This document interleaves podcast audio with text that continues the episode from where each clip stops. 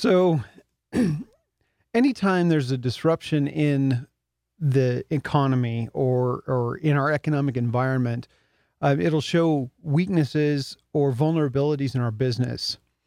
And a major disruption uh, or crisis will drive that point home, uh, showing us weaknesses in our business, whether it's um, an expense structure that's unsustainable, or too few revenue streams, or narrow sales channels. It's time to roll up our sleeves and get to work.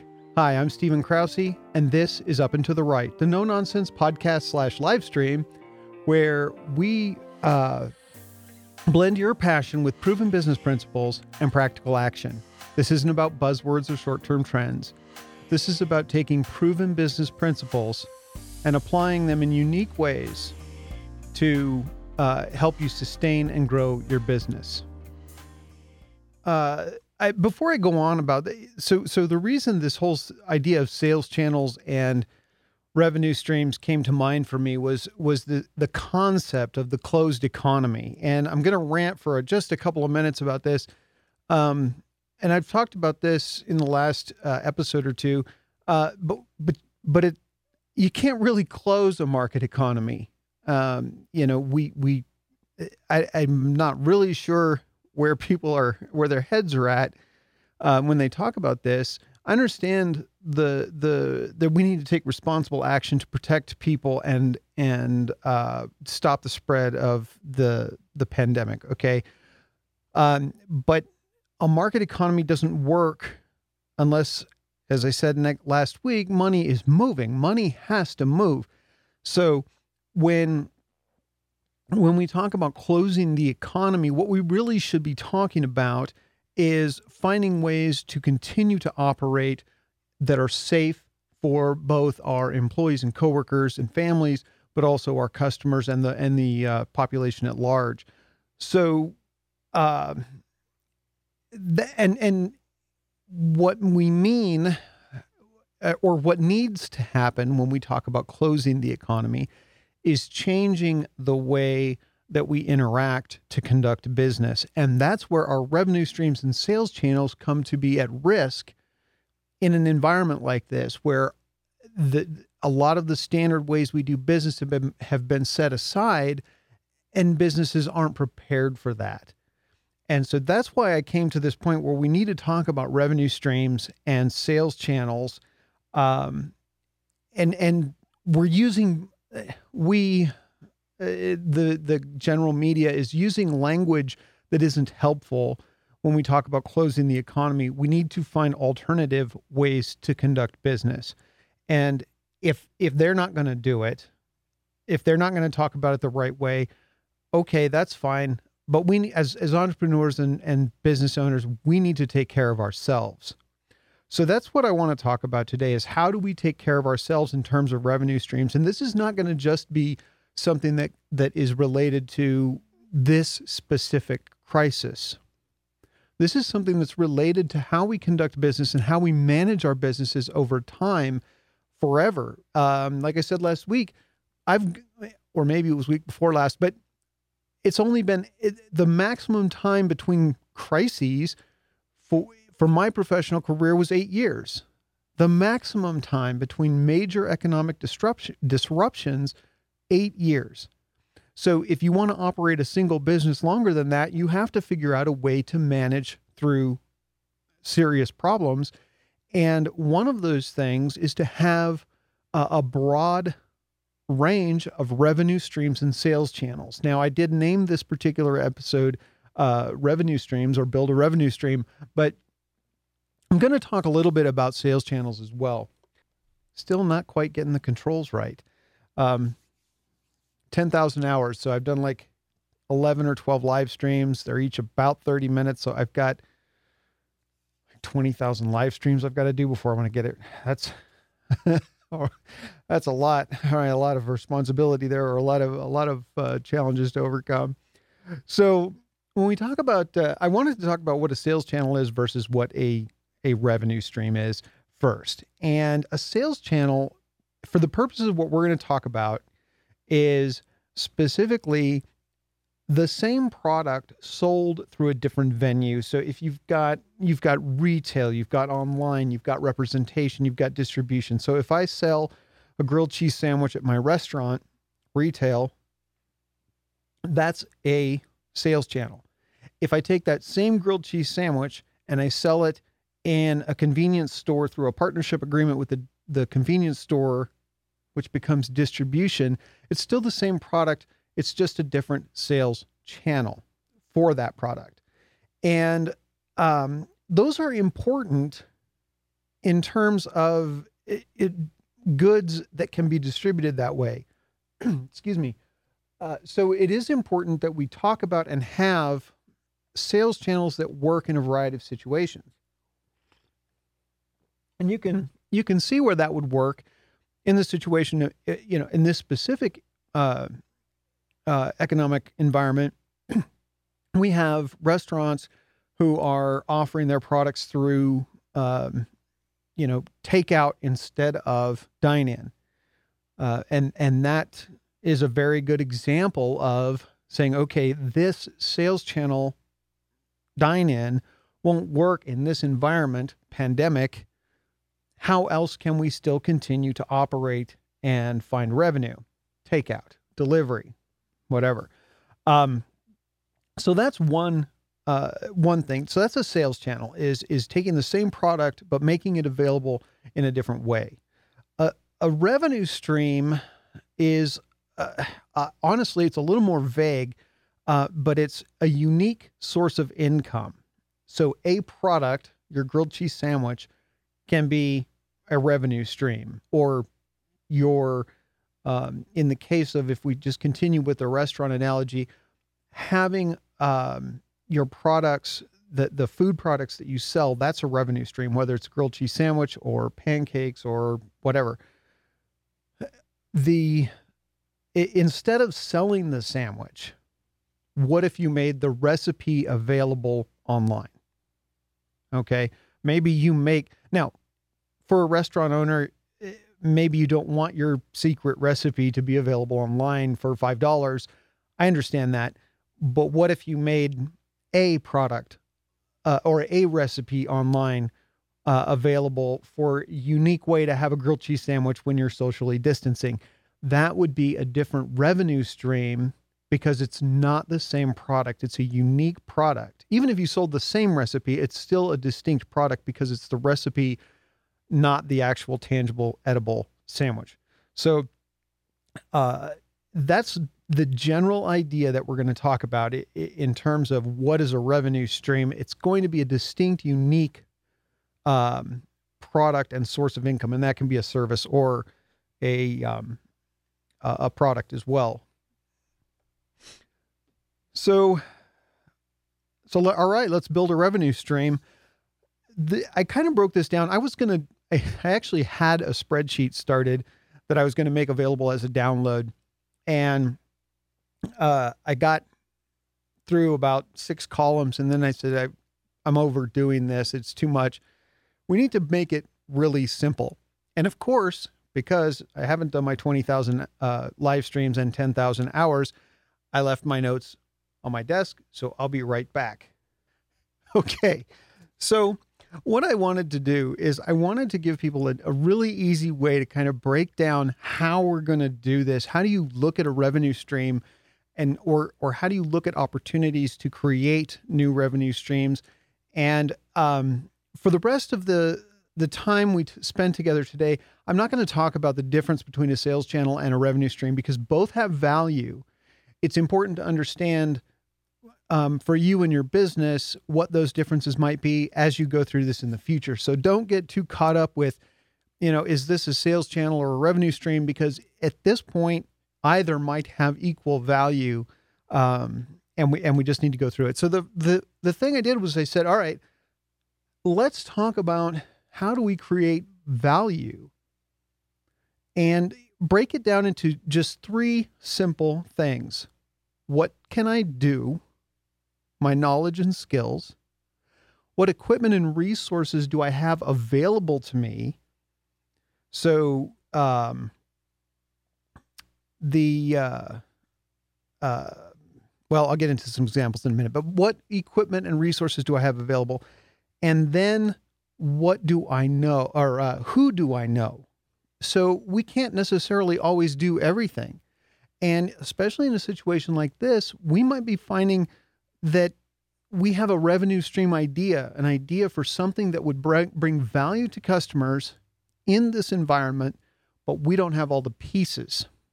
Whether those pieces are intellectual or resources, how can we then take that to the market? Well, we might need some help. So, who do we know that can help? And um, so we've got, and, and that's it. We'll look at those three things. What can I do? What do I have? And who do I know? Now, the first thing that we'll talk about is low hanging fruit stuff you already is there an obvious revenue stream or obvious distribution channel that you can adopt that you haven't okay that's so we go back to our our grilled cheese sandwich if you're a restaurant we've already seen a, a lot of restaurants turn to dine uh, carry out and and um, and delivery so that's what I would call low hanging fruit if you have a, a, tangible product.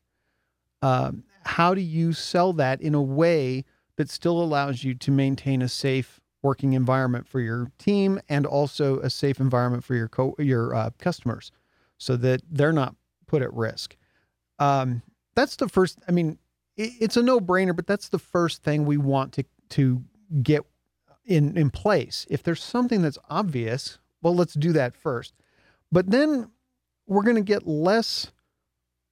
It, it's less obvious once we've done that. If you if you're not in a market where you can just immediately do something uh, or immediately make that change, now we have to start putting on our thinking caps, and that's okay. The other thing to remember is, you know, one example is if you have a, a physical good a, a quote low hanging fruit idea is well let's get it on the on the internet. Let's open a shopping cart okay? It is relatively low hanging fruit in terms of actually getting it done. Um, you take a picture of your product you write a description and you upload it now if you have a thousand products in your catalog that's that's going to take you some time okay whether you do those and and who's going to take the photos uh, you know, you can set up a sheet and some lights, you know, in a room in your house and shoot photos and probably get serviceable ones for the short term. Um, if you're, uh, you know, and so so that could work, but it could take some time to get that up and running. But two or three weeks, whatever, that's okay.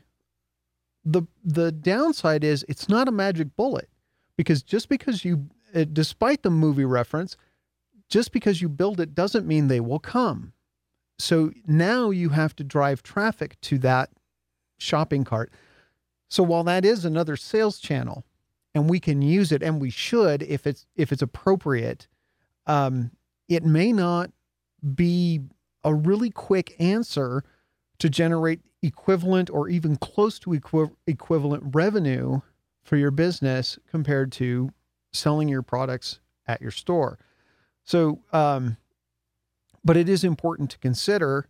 Uh, and and when we talk about things like low hanging fruit, understand that they might not be as that. Well, they're probably not going to be immediately as successful as the uh, as your traditional business model has been in the past. But it doesn't mean we don't want to try them. We need to try things and figure out what works. So, um, the the next thing after we take those three things what can i do what resources do i have and who do i know start looking at, at gaps in the market that you a if you already fill them that's fine start looking at them fresh with fresh eyes saying okay the constraint that i have right now is that i can't deliver this good in person.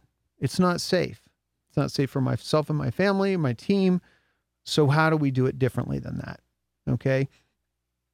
Um, and and so so that you know what what problem are you already solving in the marketplace? That's one place to look. But then when you start looking at other problems in the marketplace that you might want to address, um, you know, when I started thinking about it, you know, why did I learn the skills that I have? Why did I buy the equipment that I own? And, uh, you know, why, how can I combine those things or, or those ideas with solutions for the marketplace? Every single piece of equipment that I own in the studio here, in the lab for directed energy, all of those things were purchased with purpose in mind. There was a reason we bought them. So, what what problems do those solve and how can I combine those things in unique ways to create solutions for maybe a completely different market or maybe a complementary market where I'm you know complementary to my my my normal services um you know and then how do I bring in if I have part of the answer but I don't have the whole answer how do I bring in uh somebody external to my own self or my own self, myself or my organization, so that they can participate in that and help me create something new. Um, and they might even have equipment that is complementary. And so there's there's uh, we start to look at um, the resources available to us, whether it's knowledge, equipment, skills, uh, and the gaps. Why did we uh, the, the the solutions to problems? Why did we buy that equipment in the first place? Why did i learn how to do live streaming? Um you know and is there a place for that knowledge in a different revenue stream. And then the last uh, just kind of thought before i go through my notes here is then once we've gone through that and said, okay, what are the gaps in the what where are the problems that I could solve with the the knowledge I have, with the equipment at my at my disposal, and the people I have access to, what problems in the market can I solve in a way that's unique and interesting and helpful in a market where I can't go shake people's hands, you know, where I can't do this in person? How can I how can I be of service in a different way? Um, and so the next thing is we just have to drop self doubt aside. Okay. Um, we've got to pick the low cost things and start testing them. Pick the things that we believe have a high probability of success and start testing them. All right. And don't discount your value um, because we don't have time to second guess things now. We don't have time to waste money and we don't have money to waste but we also don't have time to second guess everything and and come up with a perfect answer. We're going to come up with a the the best answer we can in the time that we can you know come up with a solution and then we're going to start trying things and and seeing what breaks and what sticks. And if it breaks, don't don't get upset about it. Don't even think about it twice. Uh, just move on to something else. One of the things, you know, so there's there's an interesting thing if you if you if follow a specific topic and I'm going to use YouTube as an example. Um, I follow photographers and videographers more than anything else because I'm interested in the topic. Well, if you, for example, yesterday uh, I took a few minutes out to look at a new, uh, think they call it the Loupedeck CT, which is basically a video and audio and photography editing control platform thing. It's like, I mean, for lack of anything, uh, lack of a better term, it's a really glorified mouse specifically designed. It's a hardware interface specifically designed for photo editors and video editors. Okay. Now, if you do a search on YouTube for that product, you're going to get hundreds of of uh, videos that people have done around that product.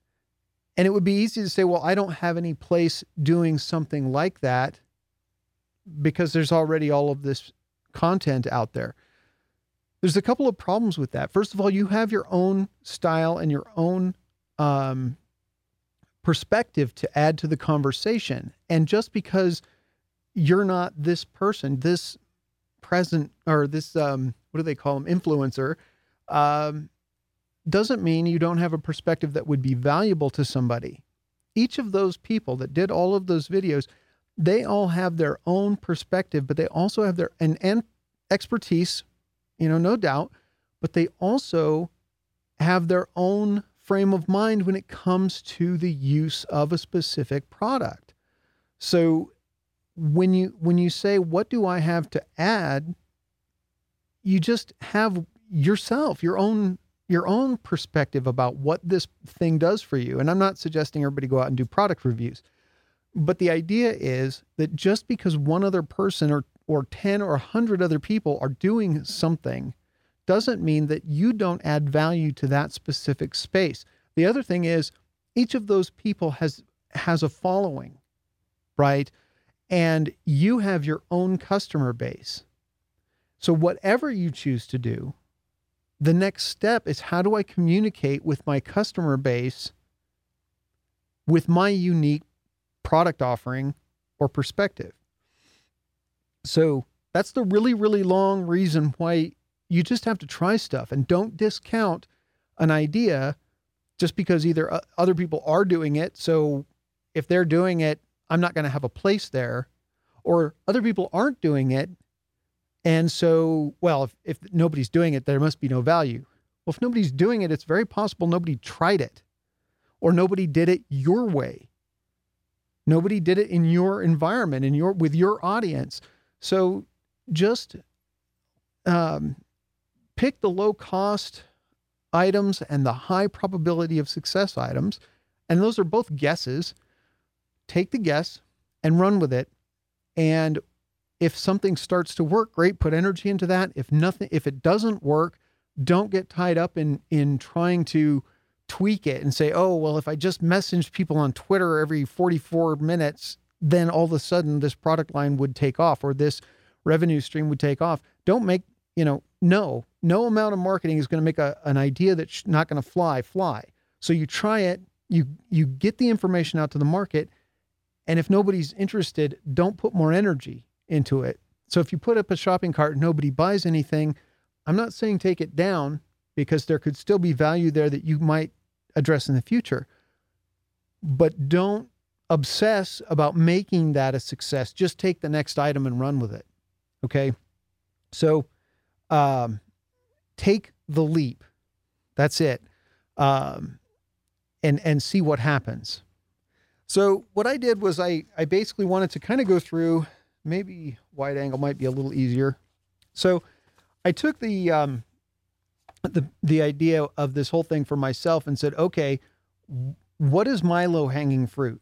Um, now, before this started, I guess before I was starting to think about how can we do a few different marketing things for um, the studio space. I talked about this. Well, I didn't talk about it in the live stream, but I did. I did do a video about it on the website. Um, you know, this space isn't full most of the time. The studio space isn't being used. Uh, you know, forty hours a week. It gets used four to six hours a week, and the rest of the time it's fairly um, uh, well, it's empty. So I said, well, that's kind of a waste. And there are a lot of business owners out there who might get value out of being able to come into a professional setup, do something unique for their own business, and walk out and not have to invest in the time and the expense of getting all this stuff put together. So I was starting to uh, create an environment where customers could come in and do that. And then, and I literally just launched it and then I can't take any customers because of social or social distancing. So I can't have people coming into the space. So there are there and that was low hanging fruit because I already had everything set up. It was something I could offer very quickly to the market and it just occurred to me a few months ago that I should try it. Well, some low hanging fruit isn't going to work out, but that's the kind of thing that you might find in your own uh, environment where you have resources available that you can make a product out of. Um, in this case, it doesn't work really well because I can't bring people into the studio right now, but it it's a you know that's something that we could do. So another thing that I was working on before this was I'm I'm doing some focused online courses. Well, that is a really valuable uh, revenue stream right now because that's something I can continue to offer. So I'm putting energy into getting the the first of those wrapped up And um, so those for me, those were the the low hanging fruit items. But then when I started to do a deeper dive, I had to go through and say, all right, well, what can I do? What can I do? What do I own? And who do I know? And I didn't write specific names on here in case somebody actually zooms in and could see anything and, you know, privacy and all that. But what I I did write, you know, some ideas of where to go. So yes, you have your friends and family. And maybe someday I'll do a show about working with friends and family because there's a lot that goes into that and there you, you really have to um, be sensitive and careful about um, ab- about those kinds of relationships when it comes to business. Um, but then I went back and you know, who are your LinkedIn contacts? Who do, are you in a networking group? Uh, are you in a professional organization? Do any of those people have skills that you don't, or access to resources that you don't? Well, probably they all have skills you don't, and resources you don't. And if you come up with something really intriguing, they might be interested in working with you on something new because they're probably facing the same trouble that you are. So I went through the, and said, all right, what, uh, in, you know, briefly for these notes, what do I have or, or what can I do? I'm an operations management guy. I'm, uh, I can organize. Uh, I'm business management, scuba diving, photography, photo editing, video editing. And uh, so you can see I didn't just stick with, okay, what are my principal business activities that I work with right now? Uh, you know, I put scuba diving in there, I put photography in there. Um, and, and because how can you, it, it's about combining things in ways that are new, not trying to do the same thing. I'm not going to go try and be a portrait photographer because my, my business is down in, uh, business coaching. But is there but that skill may apply to another product offering. So i want to have it in my head while i'm doing this right? And so then when i said well what resources do i have? I probably can't read and do this at the same time but we'll see. So um, we have the video equipment. We've got or video capability. We've got i've got a conference room that remains largely empty and unused. Um, we've got recording equipment. We've got the studio as i mentioned. For the directed energy side of the business of my businesses, we've got electrical test equipment, we've got power supplies, we've got uh, electronic testing and work area, um, we've got test ovens. Um, I've got a uh, uh, some uh, FLIR cameras, you know, thermal cameras. So I just brainstormed all the resources that I had available, and or kind of the major resources that I had available and then I went through and said, okay, what are some of the things that I can do differently? One of them is, you know, I can do Skype or Zoom for business coaching. Okay. And and that's not a whole lot different than than normal, but you know, I I really like to be on the ground with somebody in their space. It helps me understand how they do business for real rather than talking to them on Zoom or Skype, but you can still add a tremendous amount of value with those kinds of tools. Um, so, another revenue stream that came to mind were seminars. And um, obviously, I had to put that aside because we can't do seminars right, or at least not in person seminars. So, that's when um, that's where the online courses come in. And then I thought about you know, could you do online workshops or seminars? And I think you could. Um, I'm still kind of thinking through what that might look like and how you could make it valuable to uh, participants in in a way that's interesting and and not just chaotic. Um, so I'm that I'm not sure what that would look like right now, but it's an idea that that I put in my head. So my I guess my my point is don't make this a complicated activity. We don't have time to go through all kinds of complexity.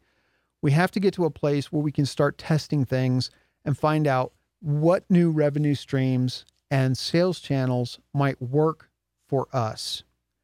And so the um, what I did here is I just said, okay, those three things across the top. What can I do? What resources do I have? And who do I know? And then in the middle section here, um, the the or the low hanging fruit answers that you might have, and then some of the the other solutions you might come up with. What I I skipped in my notes, I skipped ahead a little bit, but what you could use here, this section for, is just start to add um, problems that need solving. Uh, what and that goes back to the question: Why did I buy that equipment in the first place, or what can that equipment do? Why did I learn this skill in the first place? What can that skill do? So, those are the um, kind of the ideas that that I came up with on my worksheet. Um, another one that that uh, you know that might work in my particular case is: Are there PDF products uh, or or spreadsheet templates or something like that that I could put some time into and make available to to customers as well? And that's possible. So you know those are the, the things that for me I'm thinking about. You have to take the concept into your own business and say, okay, what does that look like for for my sandwich shop? What does that look like for my uh, my uh, auto mechanic uh, business? Whatever it is that you do, um, and, and and it's it's really, I think auto mechanics are actually considered essential most places. But what if you're a nail salon? You know, how do you how do you bridge that gap? I mean, unless you've got cash to go three or four months without revenue, you've got a problem. So, what do you do in those cases to figure out ways to generate revenue? And that's where the exercise comes into play is figuring out what you can offer to create value and then finding a way to deliver it a sales channel to deliver that re- that product or service in a way that's meaningful under the circumstances that we're in right now. So that's all I wanted to talk about today. I just wanted to get the idea out there that we need to be looking at revenue streams differently. And this is not about this is not something that that an exercise that we should do once because we're having a problem. You know, it's you could make a pretty strong argument that if you're in the in the the midst of a crisis, that's a really difficult time to start creating a new revenue stream. Now, sometimes you don't have any choice, so we're going to have to do it. But then after this, can we generate new revenue or keep those revenue streams moving or continue the process of, of refining and engaging new revenue streams to continue so that we have a broader group of sales channels and a broader group of revenue streams so that when one dips, because we have to have social distancing, or one dips because the prices of a raw material change so much that it becomes very expensive. Whatever the case, business uh, and economic uh, situations change constantly. And being able to handle those changes in a way that doesn't disrupt your business to the point of losing, you know, 60 or 70% of your revenue or all of your revenue, that helps us as small business owners. And we are, small business owners are the primary engine in the economy. So we're important. It may not feel like you're important. And, you know, obviously we're important to our families and our and our customers, but as a single business owner, you might not feel like you're important to the whole nation at large when you've got all these big companies um, with, you know, talking about billions of dollars in revenue. But the, the reality is that we are legion and that we are a very important, powerful part of the economy. So we need to be prepared to handle situations like this. And one of the ways we can do it is to make sure that we have uh, a number of revenue streams that don't depend and sales channels that don't depend on the same things across the board. If we can diversify the things we depend on to create value and distribute that value, then we are better suited to uh, weather storms like this. So that's what I wanted to talk about. Uh, you can subscribe to Beyond 50% and the uh, Up and to the Right YouTube channel. Uh, somewhere, if you're watching on YouTube, you can just subscribe, I think, right below the video. Um, if you click the little bell, you'll be notified if we're doing any new content. Um, and uh, and when we go live. So you'll get a notification immediately when we go live. If you need some help, if you're uh, listening to this and thinking, yeah, I could really do some new revenue streams, but I need a little help to make that happen, uh, visit our website or give me a call, uh, and I'd be happy to, to help you with that. So, questions. Um, if you have questions, please email at q.a at b50p.com if you have questions specifically about creating revenue streams or, or identifying sales channels. Um, uh, short questions, I'd be happy to just uh, answer, or maybe I'll answer them in a future uh, episode of the live stream.